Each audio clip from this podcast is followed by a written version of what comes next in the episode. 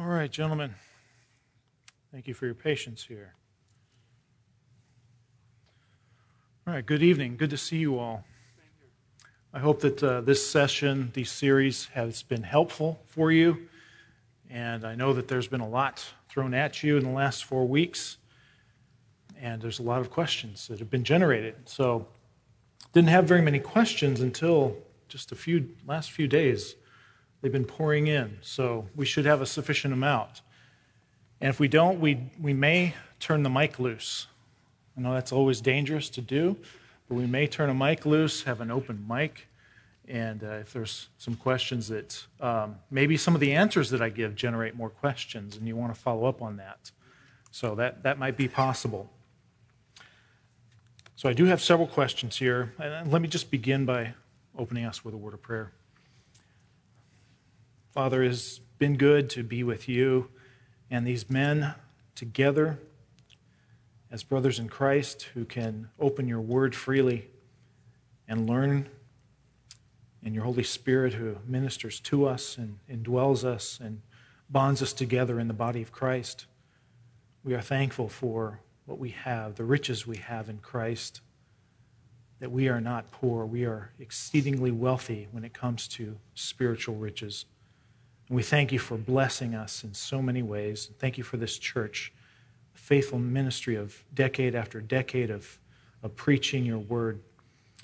And we just pray, Lord, that you would continue to bless this pulpit and all those who teach here, all those who lead as shepherds, and help us as men to continue to develop so that we might be shepherds in our homes and leaders at work and faithful stewards of what you have entrusted to us.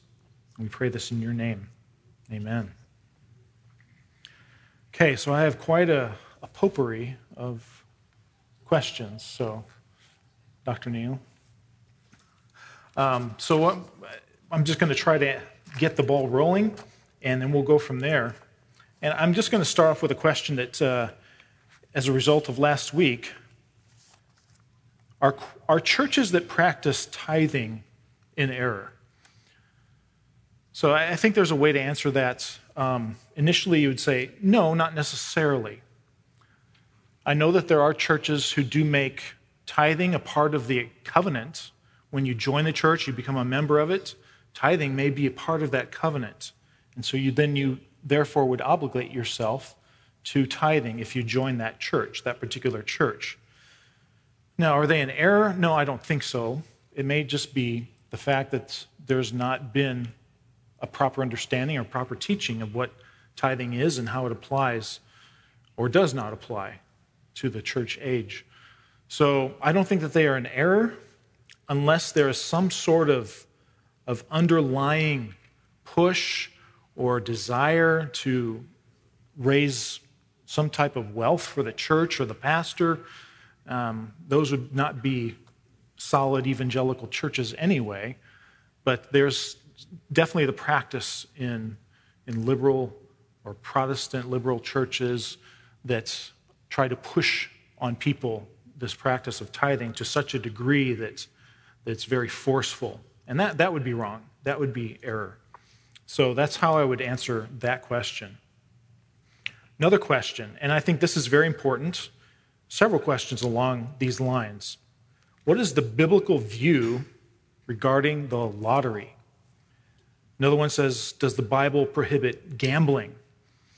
Now, this is pretty big in light of the recent Supreme Court decision just this past week to allow sports gambling in all 50 states. This is going to be a, it's going to be a serious blow to families so, what's the biblical view of the, the lottery? Um, you'd be surprised, you'd be shocked at how much money flows through gambling institutions on an annual basis. One study, one study said that as much as one third of a nation's money supply moves through the gambling industry each year. That is staggering. Gambling, the entire enterprise of gambling is really opposed to the moral worldview that we find in God's Word. Okay? There's a biblical worldview, and this biblical worldview does not have room for a, an understanding where the Christian should gamble or the Christian should play the lottery. What is the motivator? What is the central motivation? Yeah, Dr. Neal said it here. What's the central motivation for those who pursue gambling or the lottery? It's typically greed, typically driven by greed. The Bible has much to say about greed. You think of Judas and his greed and where that led him for his 30 pieces of silver.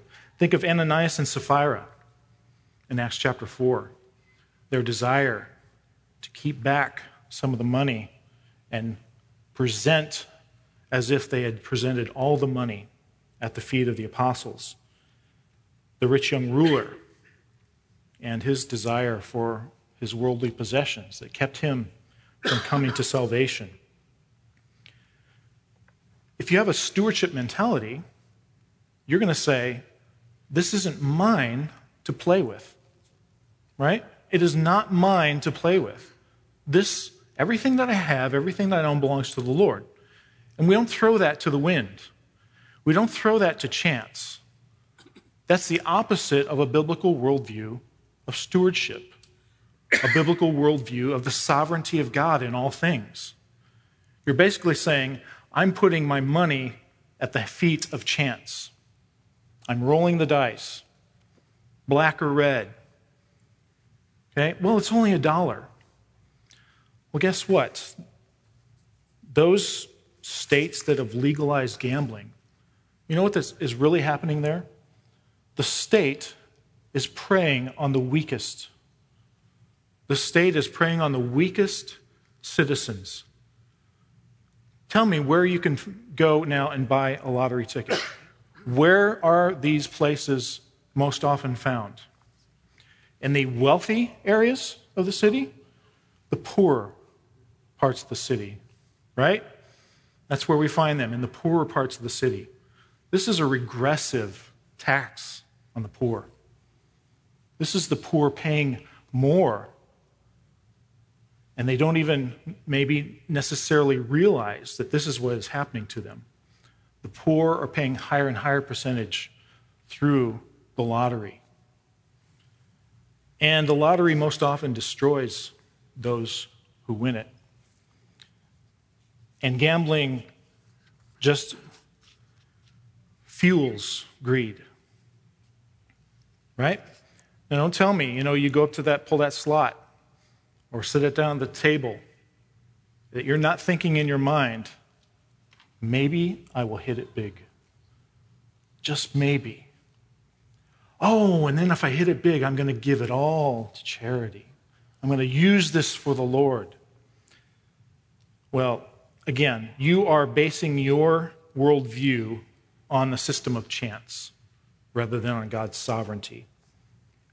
There's no place for luck in the Christian worldview. And this is also a direct attack on the work ethic that we've spoken of the past few weeks. The desire to get rich quick. Scripture has a lot to say about that.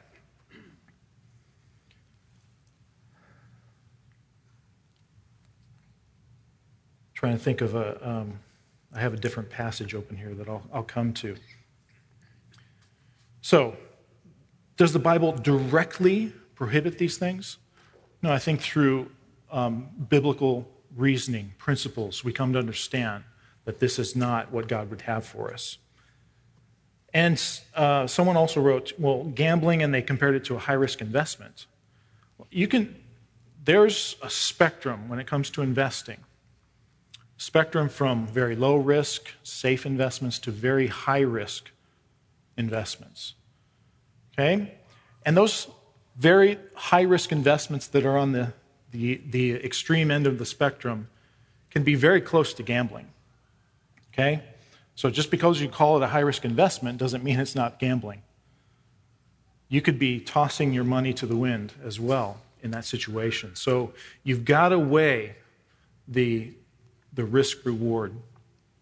And you've got to weigh your understanding of, of God's sovereignty, of God's desire. How do we propose to you that we are to earn money? It is through work, through saving, through wise investing.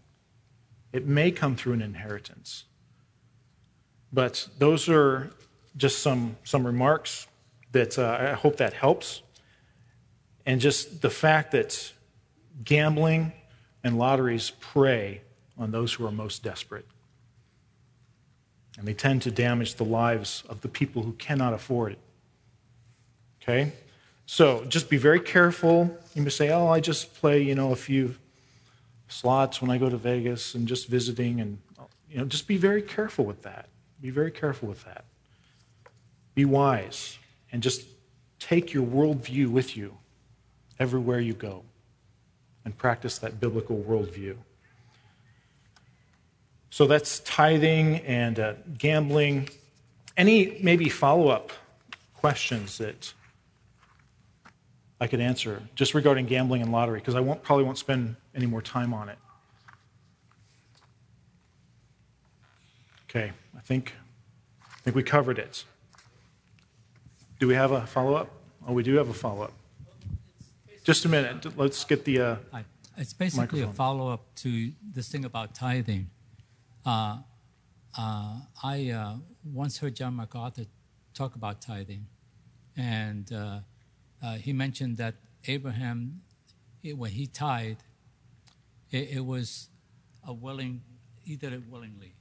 When Jacob uh, tithed, he put some, he prefaced something before it.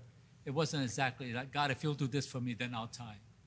And as far as I understand it, uh, tithing was meant for that generation of Israelites. And if today churches want to tithe, then they need to also t- practice not just doing the first tithe, but the second tithe and the third tithe, you know? And, and, and when the Gentiles converted to Christianity, they were never told to tithe. You know, they were told four things to do, right?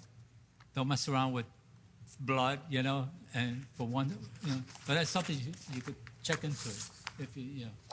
But that, that's what I understand. Yes, and, and last week's, I'm not, I'm not, sure if you were here for last week's, but that, that is the topic we covered last week. We, we, well, thank you for the reminders for us, yes. So last week, if you want to listen to the, I covered tithing um, and then the understanding of how the New Testament believer is to be a generous giver, right? Sacrificial. Okay? All right. Good question. Here's another question was, uh, and this has come up more than once as well. Can you share about reverse mortgages? I don't know how many of you are familiar with reverse mortgages. Some of you are, some of you are not.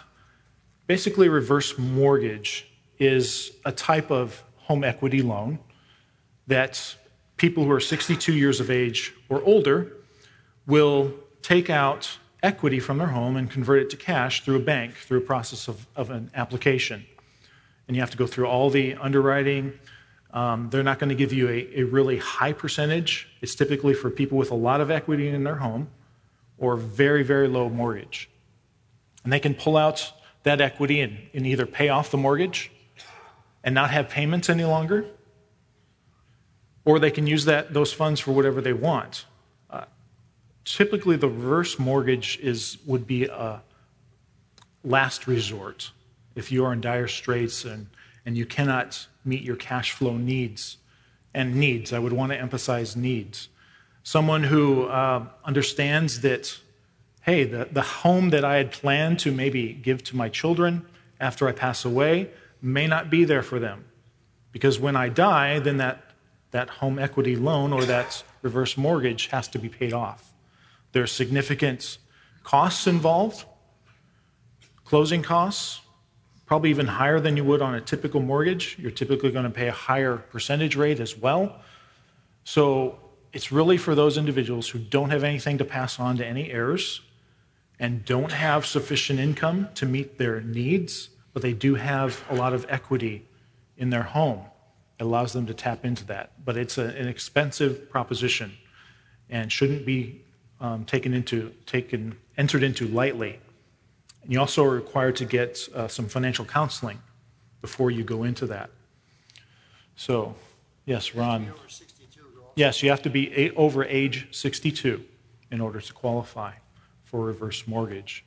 So I know there are a few questions about that. Hopefully that helps. All right, next question. Uh, someone said, You know, I have several months worth of salary in the bank for my emergency fund. Is there a place where I can park my money, basically, for more than what I would get at the typical bank? And I would say, Yes, there is. And this person also asked, asked Well, I, I also want access to it. It has to be liquid, liquid funds. Well, there's many online savings accounts today they're not yielding a ton, but they're yielding more than your typical 0.1% at the local bank. So you can go to a place like bankrate.com and find out what the latest rates are for online banking. A place like uh, Capital One has an account that's paying about 1.6%. Um, Ally, Barclays, all these are banks, legitimate banks that are FDIC insured. So, yes, you can earn between, you know, maybe 1.6, 1.7, 1.8%, maybe even up to 2% on those liquid funds. But we need to make sure we have a proper understanding of what an emergency fund is.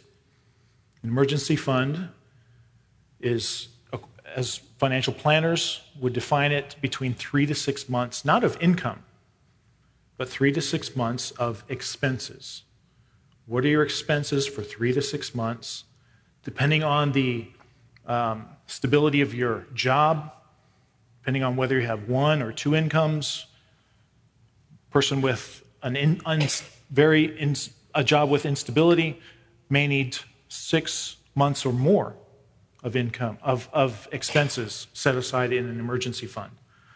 A person with a much more stable has longevity in their position, stable position, may not need as much. And what that emergency funds are for, for a rainy day. Okay? If something happens where there is a significant expense or a job loss, that is meant to help bridge you between jobs, is helped is there to help with extraordinary expenses that may come up that you are, are not prepared for in any other way.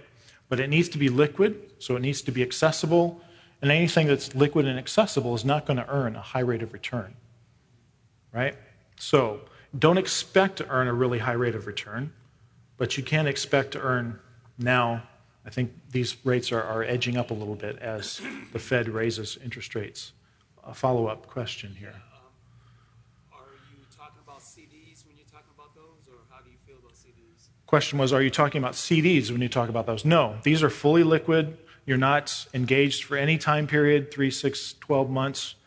Um, CDs can offer up over 2% now, but that's not so significant that you're going to necessarily be better off with a CD.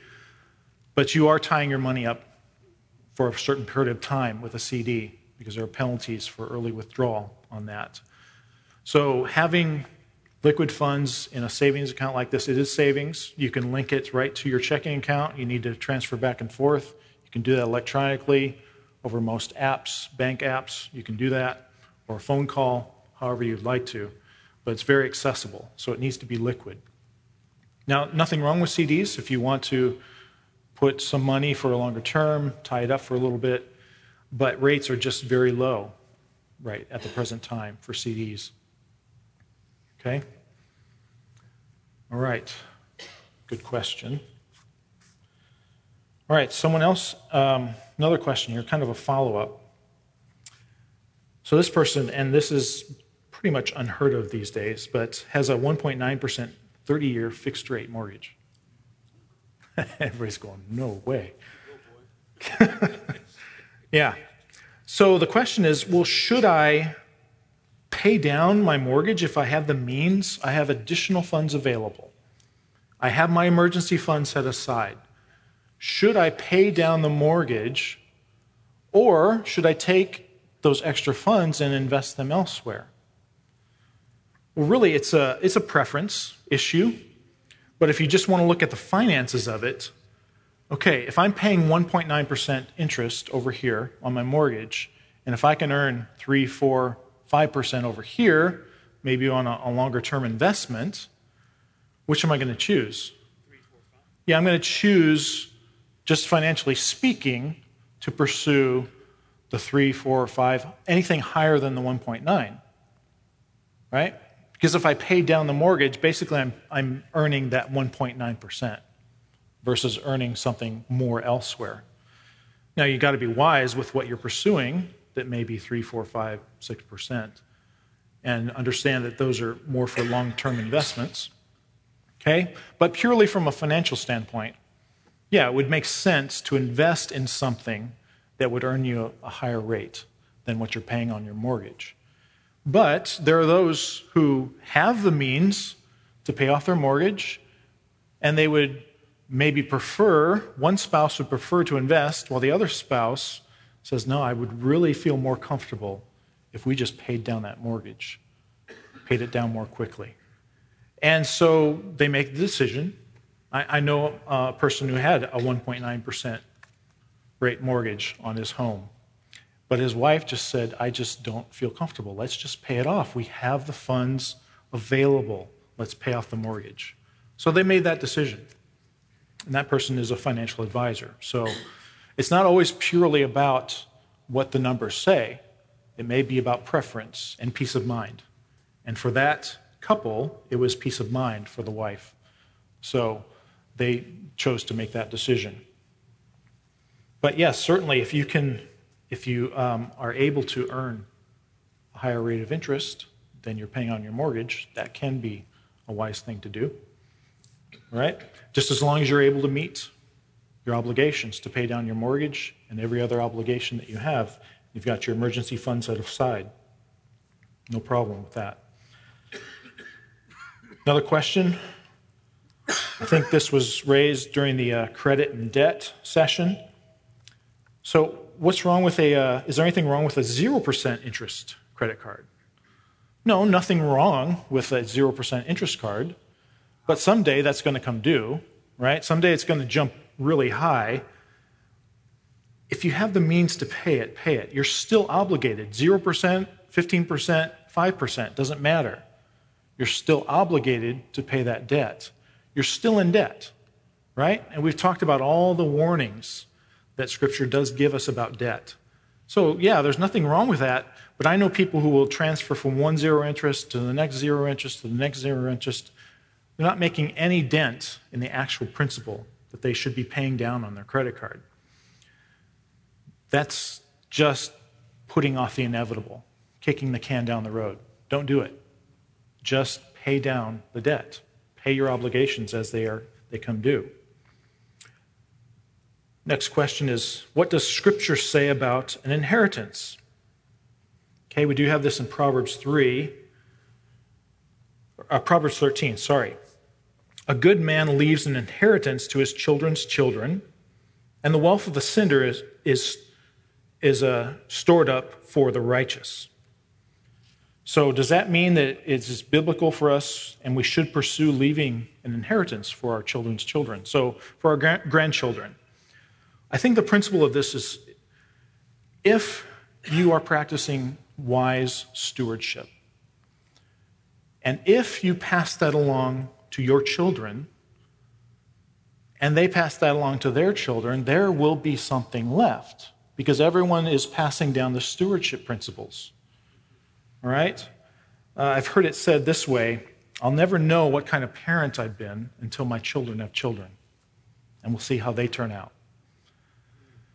So if I am being wise with what I am maybe setting aside, maybe I will have an inheritance for my children, but it's really the wisdom principles that I want to pass on to them, the stewardship principles that I want to pass on to them, so that they don't become the one, the wealth of the sinner that's stored up for the righteous.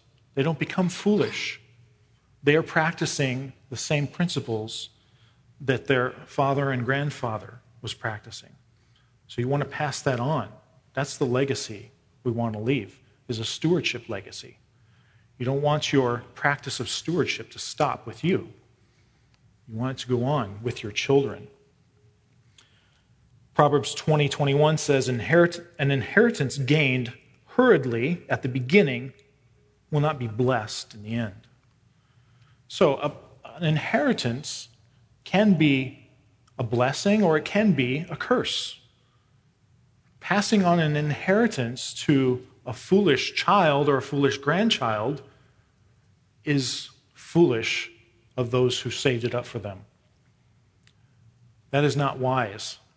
You're just handing over um, a life of destruction, laziness, not the pursuit of the work ethic that we've discussed. and there is a section in, in the, the extended notes on this, so you want to be take a look at that. But I hope that helps answer that question because people are often wondering, man, I, I think the, the biblical thing for me to do is I must pass on an inheritance to my grandchildren. But I don't think that's necessarily what the focus of that is. It is passing on wisdom. Rich. I know the point of the parable was different, but you can look at the prodigal son getting an acceleration of that inheritance. See what happened. So Rich was saying the, the prodigal son and receiving an accelerated inheritance. We saw an inheritance like that passed on to a foolish, foolish child, what that did to that son, right? It really destroyed him. And we know that the father was gracious and accepted him back and brought him back with joy and celebrated when he returned. But he had some hard lessons to learn in the process. Question on uh, buying life insurance. Is buying life insurance a wise thing to do? If so, when to when to do it? When I'm older, when I'm younger? There is a section on this also in the extended notes, section 5, a few pages on this. But uh, we have to go back to and ask ourselves a very basic question What is the purpose of life insurance? I mean, that question often just gets swept aside when considering life insurance and people who purchase it. They don't necessarily always know why they're purchasing or what they're doing it for. Um, but the purpose of life insurance is provision in case of the possibility of early death for a family. If I'm single and I have no family to care for, why do I need life insurance? Maybe you need something a little for a burial or something like that to handle those kinds of expenses, but what do I need life insurance for? Who am I providing for? Life insurance is not to make others wealthy. I know it's often used for that, it can be used for that. There are certainly purposes, times, places for life insurance in estate planning to pay for estate taxes that may be due, but those are exceptionally high net worth individuals who have to deal with that kind of, of issue. Obviously, it's when you're younger, it's cheaper for life insurance. There's always the debate well, do I buy term life insurance? Or do I buy cash value life insurance, some type of whole life, variable life? And that's, that's a debate that will continue to be around. I'm of the uh, perspective that's just buy the insurance for what you need it for. When I was young and newly married, and we started to have a family, we, I purchased life insurance, term insurance, for a certain period of time. Now, I realize when that period of time is up, my premiums are going to go through the roof.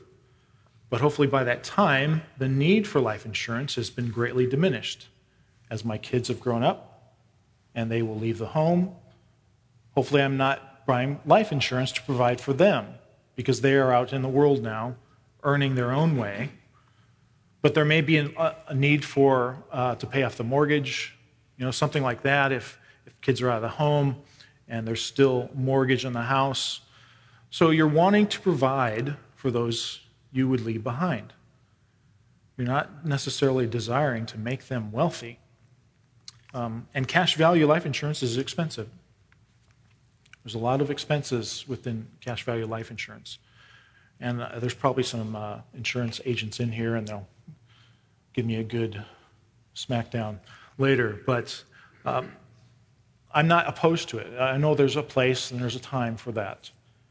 But life insurance, when you need it, is when, mainly when you're young, small children, provide for the family. The Lord is your, your protector. We cannot protect ourselves from everything in this life with insurance. I know it seems like there's insurance for every conceivable possibility, right? For everything under the sun, you can buy some form of, of insurance. But you have to ask yourself what is really the purpose of insurance? And is it necessary? Do I need it? And for what time period? Typically, it's a temporary need. Right? Any follow up questions for that, for life insurance? Okay?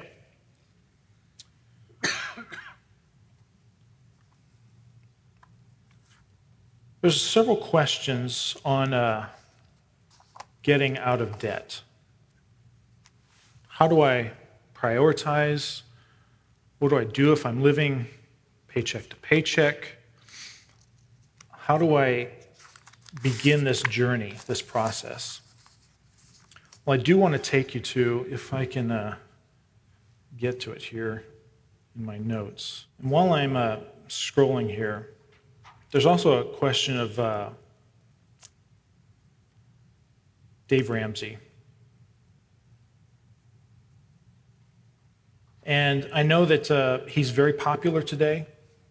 And because of that, I took a, a time period, I, I, listened to his, his uh, podcast for a year. I read his book, The Total Money Makeover. Um, and I found him to have some, some good basic principles. And if you need a lot of motivation to get out of debt, he's a very good motivator when it comes to getting out of debt. Sorry, this is taking me a little bit here. There it is. So he's very highly motivational. Uh, when I listen to him on the podcast, one of the issues that I continually noticed, observed, was that he's very prideful in how he treats people. He often puts people down. His is a for profit organization, so he's in it to make money and to sell you something, sell you some kind of service, some kind of book, plan for profit. So just be aware of that. Um, as I said, he's very highly motivational when it comes to getting out of debt. I think he has some good steps, and I've taken some of his steps here that we will go over. But here's a, here's a good plan for getting out of debt. And again, this is in the extended notes, so everyone should have accessibility to this. Okay? Obviously, the first thing when, when you are desiring to get out of debt would be to pray you need to get down on your knees and seek the Lord's wisdom, seek the Lord's help. You need to confess any sins that led you to this position where you are. Seek the Lord's mercy, and He, he is merciful. And just commit yourself to Him and ask for His help, desiring to get out of debt. So, very basic, right? That's where we start. We start by seeking the Lord's help. Number two, live within your means. Randy Alcorn writes this here Our name is on God's account. We have unrestricted access to it, a privilege that is subject to abuse. As his money managers, God trusts us to set our own salaries. We draw needed funds from his wealth to pay our living expenses. One of the central spiritual decisions is determining what is a reasonable, reasonable amount to live on. Whatever that amount is, and it will legitimately vary from person to person, we shouldn't hoard or spend the excess. After all, it's his and not ours. And he has something to say about where to put it. It goes back to that principle of understanding that the Lord owns everything, right? And He is sovereign, and He understands where we, how we can get ourselves into the situations we get into. But you've got to have a mindset. All right? Here's what the Lord provided for me. This is my means. This is the income I have. And if you're not don't have an income and desire to earn an income, we've talked about pursuing pursuing work, right? But let's say you, you have a job, you have this amount of means. You have to live under that. You just have to. There's no magic formula, no silver bullet. This is what you have. You must spend less than that. You cannot spend more than that and sustain that for very long. Right? So you must learn to live within your means. But a lot of people have no idea where their money's going every month. They have no idea what's going on with their money. But you need to have that perspective. I am going to live within my means. I'm going to live under. And I know a lot of there's a lot of questions here saying, "Hey, I'm living paycheck to paycheck. How do I get out of this cycle?" Again, no magic formula to it. You have to live within your means. You have a certain amount of income, your expenses must be less than that. You've got to figure a way out that there is some sort of gap created so that you're beginning some sort of positive cash flow to savings. Okay? And, and how can we do that? One next step would be list everything you own, list every asset you have. There may be some items that can help kickstart your debt reduction plan by selling those items, getting rid of them. There's a great story um, about this Harvard graduate who paid off like $90,000 in an amazing amount of time just because he wanted to get rid of his, his debt, student debt. So you can read about his story. Joe Mihalic took some pretty radical steps. Go to nomoreharvarddebt.com and read about it. But list everything that you own, sell some things that you do not need, and kickstart your debt reduction plan. Next, List everything that you owe your mortgage, credit card balances, any other loans, personal loans, and use that list to establish a priority for your debt reduction and elimination plan. Okay, here's what I own. What can I get rid of? What can I help start this, kickstart this uh, debt reduction plan with? Next, and this is what I do in the course when I teach this full course, number five here Track your expenses. Okay, as I said earlier, most people don't know where all their money's going. All right, take a little notepad if you're so inclined to the old method of pen and paper. Take a little notepad with you everywhere you go for the next 30 days and record every single penny that you spend. Record it. Where is, you've got to know where your money is going. Record every penny that you spend over the next 30 days. You can also f- find apps if you want to do that on your smartphone, but you can, you can just track this much here, this much here, this much here. And you may be shocked at the end of the month and find out, wow, I didn't know I spent that much on Starbucks. Or I didn't know I spent this much on this entertainment over here or eating out. Okay? So you're tracking where the money's going. You've got to know where it's going. Okay? So track your expenses, then categorize those things. Place them into categories, budgeting categories entertainment, laundry, all the housing expenses, automobile expenses, everything. Categorize those. Then you need to develop a budget. People don't like that word. Okay, let's call it a spending plan. You've got to develop a plan for what you're going to do with these funds. And as we said, the priority all along number one is giving, second is saving, and then spending. You've got to create that buffer. You've got to find somewhere where you are spending that you can cut down, that you can cut back. Somewhere, there's got to be some discretionary funds somewhere that you can now take and throw towards your debt. Okay? And so just remember Psalm 37 uh, 10 here. The, the wicked borrows and does not pay back. You've got to under, have that priority that I'm going to get out of debt because it's the right thing to do. And maybe this is a good time here to, to answer the questions about bankruptcy. You know, one question was, hey, I've, um, I would like to know, you know, what's the proper perspective on bankruptcy? Well, personal bankruptcy, there's basically two types. You've got Chapter 7, you can file for Chapter 7 bankruptcy, or Chapter 13. Chapter 7 is where you basically take whatever liquid assets you have cash, checking, savings accounts take that, and that is paid towards your debts. And the rest of it is discharged. You're no longer responsible to pay that off.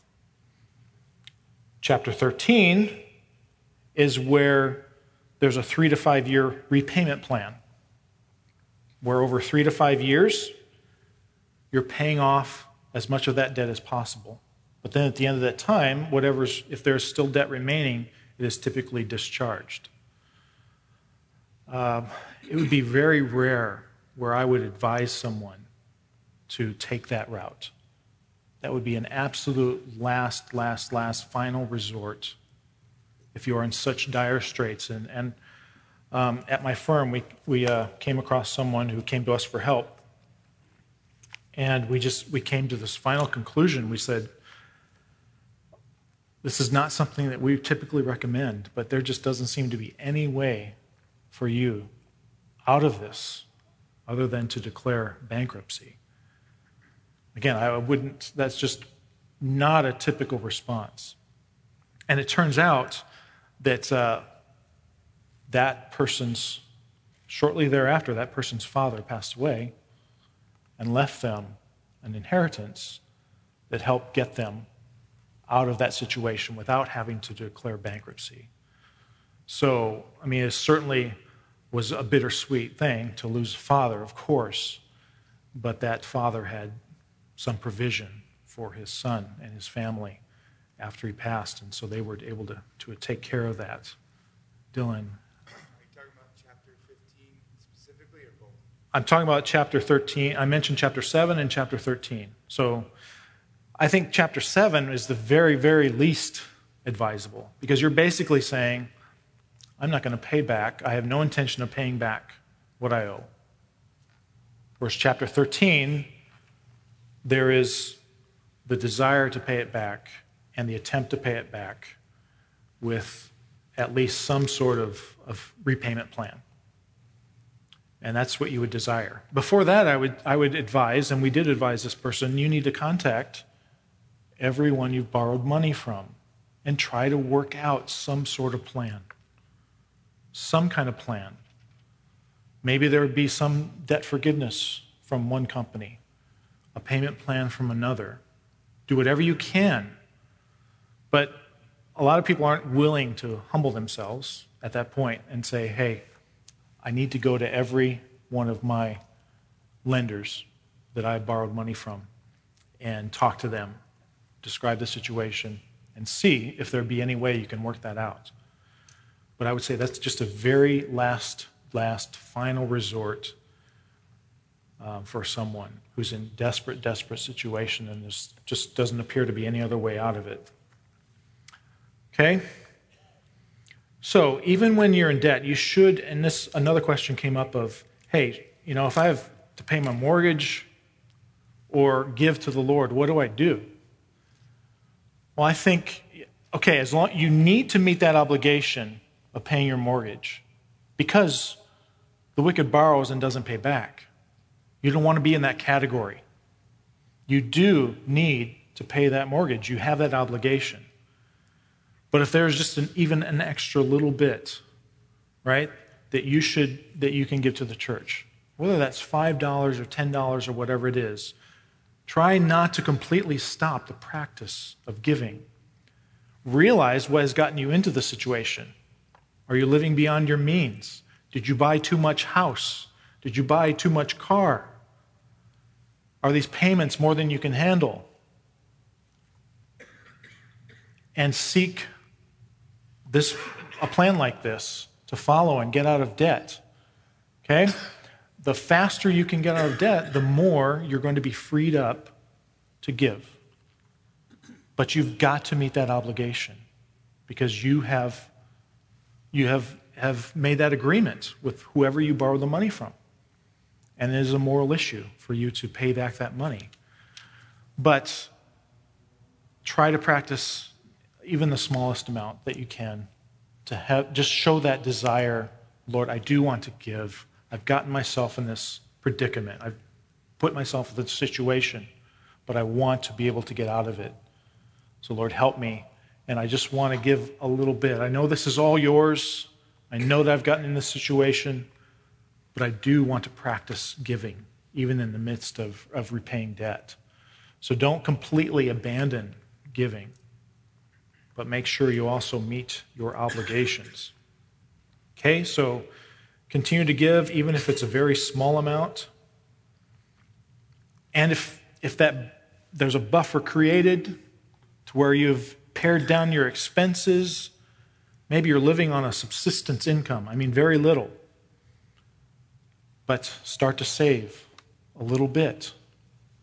And it, it's going to be an individual question. I know there's people out here say, well, what about this situation? And what about this situation? And this is all the income I have. And this is, that's, that's a one on one conversation that you would have to have with me or with another financial counselor. But you've got to save a little bit. You've got to cut your spending. You've got to live within your means. You've got to create a buffer, or you're never going to make progress on this. Okay? So, priority of giving, saving, and then spending, living within your means. Okay, so now I've, I've gathered up things that I can sell, I've sold them, I'm starting to pay down my debt, I've pared back my expenses, I'm trying to live within my means. Well, before you really begin the full debt reduction process, remember in this the whole scenario you are paying at least your minimum payments that you are obligated to pay. But save a mini emergency fund. Try to save up $1,000 before you try to hit the debt. Okay, so you're paying your, your minimum payments, you found a little buffer. Try to save and put $1,000 in the bank. Why? Because something is going to happen dishwasher's going to go out. Now, if it does, you've got two right here, right? But refrigerator, car needs repairing. You've got that little buffer there. Otherwise, what are you going to use to repair the auto car, the, to repair your automobile? You're going to use a credit card, right? Some form of debt. And you're just going to be right back in that cycle. So you've got to try to save a little buffer. And $1,000 is, is maybe a good target there. Okay? Now, the, the, then after you have that uh, little buffer, you then develop a plan to pay off your consumer debt. Now, there's a couple of methods you can use debt snowball, debt avalanche. Let me describe those to you. So, I've got my all my debts listed. Got any personal debts, credit cards, mortgage, student loans, auto loans, any loans, other loans that I have. I have those all listed. Where do I start? If I'm making payments on all of them, I'm making the minimum payments on my credit card, I, I got to pay the mortgage, I'm making the car payments. Where do I start? If I have built into my income now a buffer that I can throw towards debt. Yeah, the one with the highest interest rate. That's the debt avalanche method. I know the debt snowball says, well, we find the one with the lowest pr- amount of debt. So we start with the lowest balance and we throw our money at that. I prefer the, the debt avalanche, where you throw your money at the highest interest rate instead of the lowest balance. Because in the long run, you're going to end up paying the least amount of interest if you do that. Okay, so you've got a high credit card. That's where you throw any extra. You throw that towards that credit card until that balance is paid off. And you can go to sites like unbury.me or unbury.us. Plug in your credit card balances, all your loan balances, the interest rates, and hit either debt avalanche or debt snowball. And it'll tell you how long it's going to take to pay off your credit cards and all your other loans. And you can say, well, what if I put an extra $100 towards it? How, sh- how long, much is that going to shorten up the length of time? What if I put $200 a month more towards my debt? How much will that shorten? You need to have a visual representation. You need to have a goal. You need to know where you're going and how long it's going to take you to get there. And you don't want to add to your debt in the process. Okay? So you otherwise you're just going to get discouraged. You're going to think I'm not making any progress here. I don't know how long this is going to take. You know, for some people it might take 7 years, 10 years. It's a long road. Okay? So then what do I do? I, have paid off my first credit card, the highest interest. I'm going to go what? To the next highest interest. I'm going to take whatever I was throwing at this debt that's now paid off, add it on, and throw it at the next debt until I reduce that. And I'm going to throw all that. Okay? Any buffer that you've created in the process of lowering your expenses, it doesn't go out to anywhere else. It goes towards your debt. Okay? And it's, it's a long process. It may take you a long time. Okay? And there's um, many resources available for this online. But if you go to that unbury.me or unbury.us, those will help you. So I go through this process. And there's a lot more details about this. Uh, there's an illustration of it in these notes. But I just want to get through all that. Another question that came up well, how do I prioritize? If I know I've got this debt, I've got one job, full time job that I'm working, I can't seem to create that buffer. Maybe if I get a second job, that would help. Well, you may need to. It's like, well, what, what about the priority of my family and ministry? You may have to step back for a time from ministry. Don't cut out time, you know, don't completely cut out your family. You cannot abandon your family. But there may be a temporary time where you say, you know what? Dad is going to be gone during the evenings for a while because dad has made some foolish decisions. And dad has got to get us out of this debt. So, maybe, okay, you're going to deliver pizzas at night. You're going to get some type of job on Saturdays, some type of extra income to pay this thing down, but it's a temporary situation. And you're taking whatever income you're earning towards this debt. Now, I understand there's different spectrums. Some of you may have just a little bit of debt, others may have just uh, an enormous mountain staring you in the face. But the process is the same. So, if necessary, you may have to get second or third job. Because, again, there's no magic formula. I've got to have more income than the expenses. I've got to create the buffer so that then I can take and throw towards the debt. There's just no magic bullet. It's just numbers. That's the way it has to go. You know, counsel with your pastor or Bible study leader about the wisdom of how much time, how long, because again, you do not want to abandon your family. but you may need to step back from ministry a little bit, from some extracurricular activities to take care of this, to pursue this. Does that make sense? Okay. Number 10, hold fast. Don't use credit cards during this time. That's what got you into the situation. Start paying with cash, checks, ATM. All right? If credit card problem is, is a problem for you, then get rid of them. Get rid of your credit cards. I like to say you should perform plastic surgery and cut them up. Cut up the plastic. So this is just a just a broad sort of path to get you on the way to reducing or eliminating your debt. And there's a lot more details in there, but that's the basics. And as you get out of debt, become a liberal giver and a conservative spender. You know, and don't don't keep working the second job if it keeps you out of ministry and takes you away from your family. Remember, that was temporary. Don't come to rely upon that income either. That was for debt reduction. It was for a purpose, for a reason, for a, for a temporary amount of time. But you've got to then make the commitment. I'm not going back into credit card debt anymore. I'm not going into this paying consumer debt anymore, paying all this interest. So that is just a, a general overview.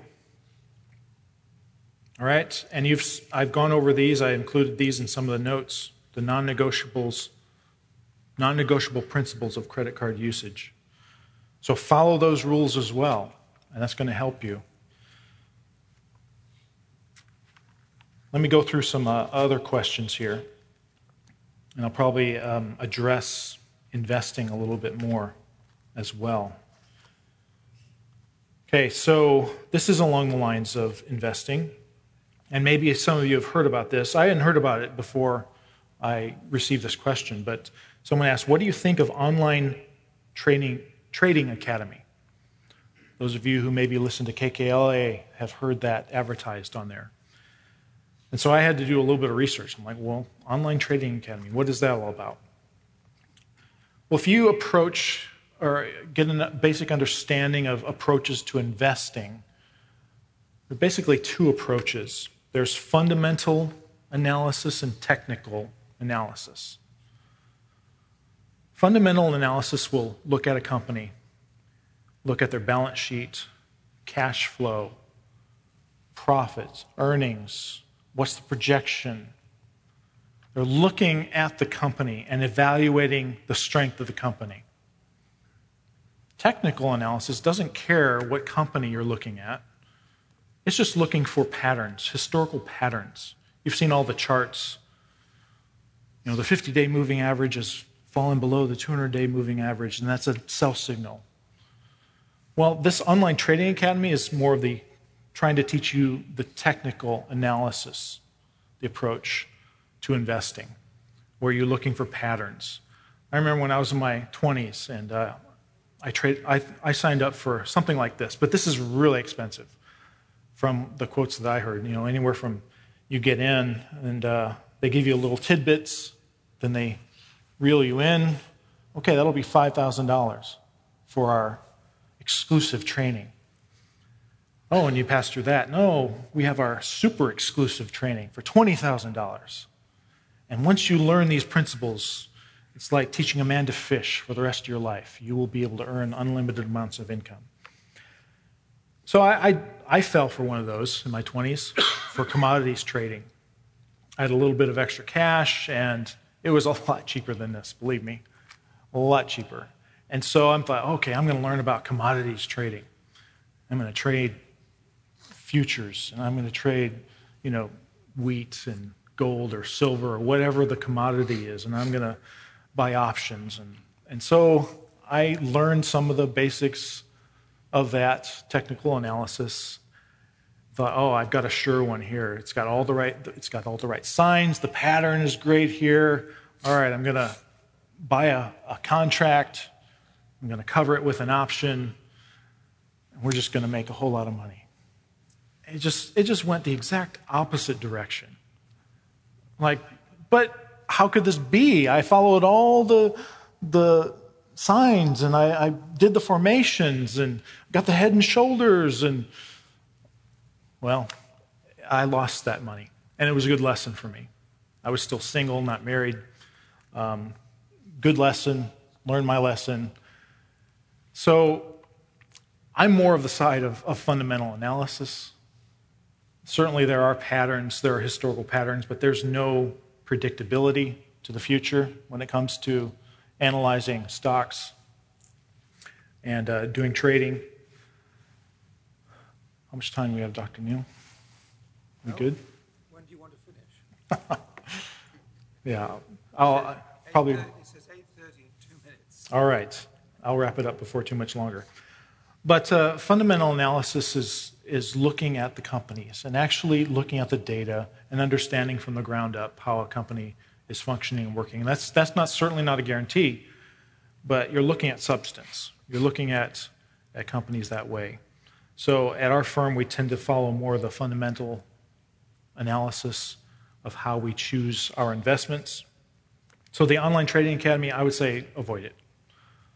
You're just going to be throwing your money away. You can go to the library and check out probably tons of books on technical analysis and learn these basics, or you can learn them online, YouTube videos or whatever, if you want to understand these things. Don't waste your money on some type of online trading academy like this. Um, another question, and then I'll see if I can, how many more I can get here in like two minutes. So, um, is it wise stewardship to allow Uncle Sam to use your withholdings each year and then get thousands back in tax refunds? I would say you're basically giving, if you have too much withholding and you're getting a very large refund at the end of the year, you're giving a free loan to the government. Now, for some, that may be the only way that they save anything. And they get that tax refund and think, oh, the government's giving me so much money. They're just giving your own money back to you at 0% interest. It's your money that they withheld. Okay? Not the wisest thing. I always do my W 9 every year and do a new W 9, see if I need to adjust my withholding, and to make sure. I mean, last year I was like, I think I uh, got a $4 refund. I'm like, yes did it just right. Got the refund. Didn't pay, have to pay anything. Didn't get this large refund back. So I think it is better to adjust your withholding, get it to the right place to where you're getting all your money that you've earned and you're giving the government only what is really necessary to give them. Let me just briefly touch on investing. I could really launch here, but we need to understand as stewards that if we are going to invest for the long term, invest in such a way that is wise. Number one principle for those who are in the real estate industry what's the number one principle of real estate? Location. What's the second one? Location. Third one? Location. Yes, in that order. What about investing? Anybody?